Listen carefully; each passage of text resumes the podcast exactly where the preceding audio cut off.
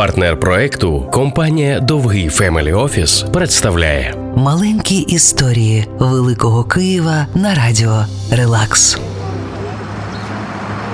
Андріївський узвіз і будинок під номером 13. Він відомий як дім Булгакова, але сьогоднішня історія про іншу людину, про справжнього власника будинку. Уявіть собі інтелігентного нащадка козаків, освіченого архітектора. Таким був Василь Павлович Листовничий. Саме у нього Булгакови винаймали житло у будинку номер 13.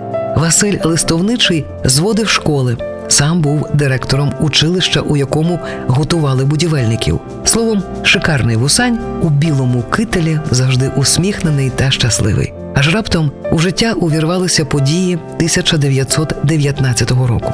За наклепом сусіда, якому відмовила у залицяннях дочка Василя, він потрапляє до Лук'янівського арештанського будинку. Його тричі виводили на розстріл. Його везли у пароплаві катівні по Дніпру.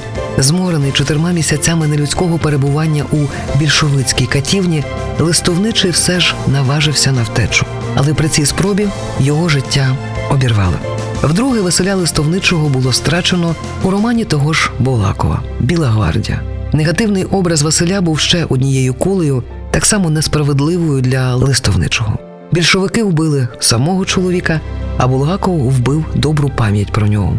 У будинку під номером 13 на Андріївському узвозі є кімната, присвячена пам'яті Василя Листовничого. Маленькі історії Великого Києва на радіо Релакс. партнер проекту компанія Довгий Фемелі Офіс.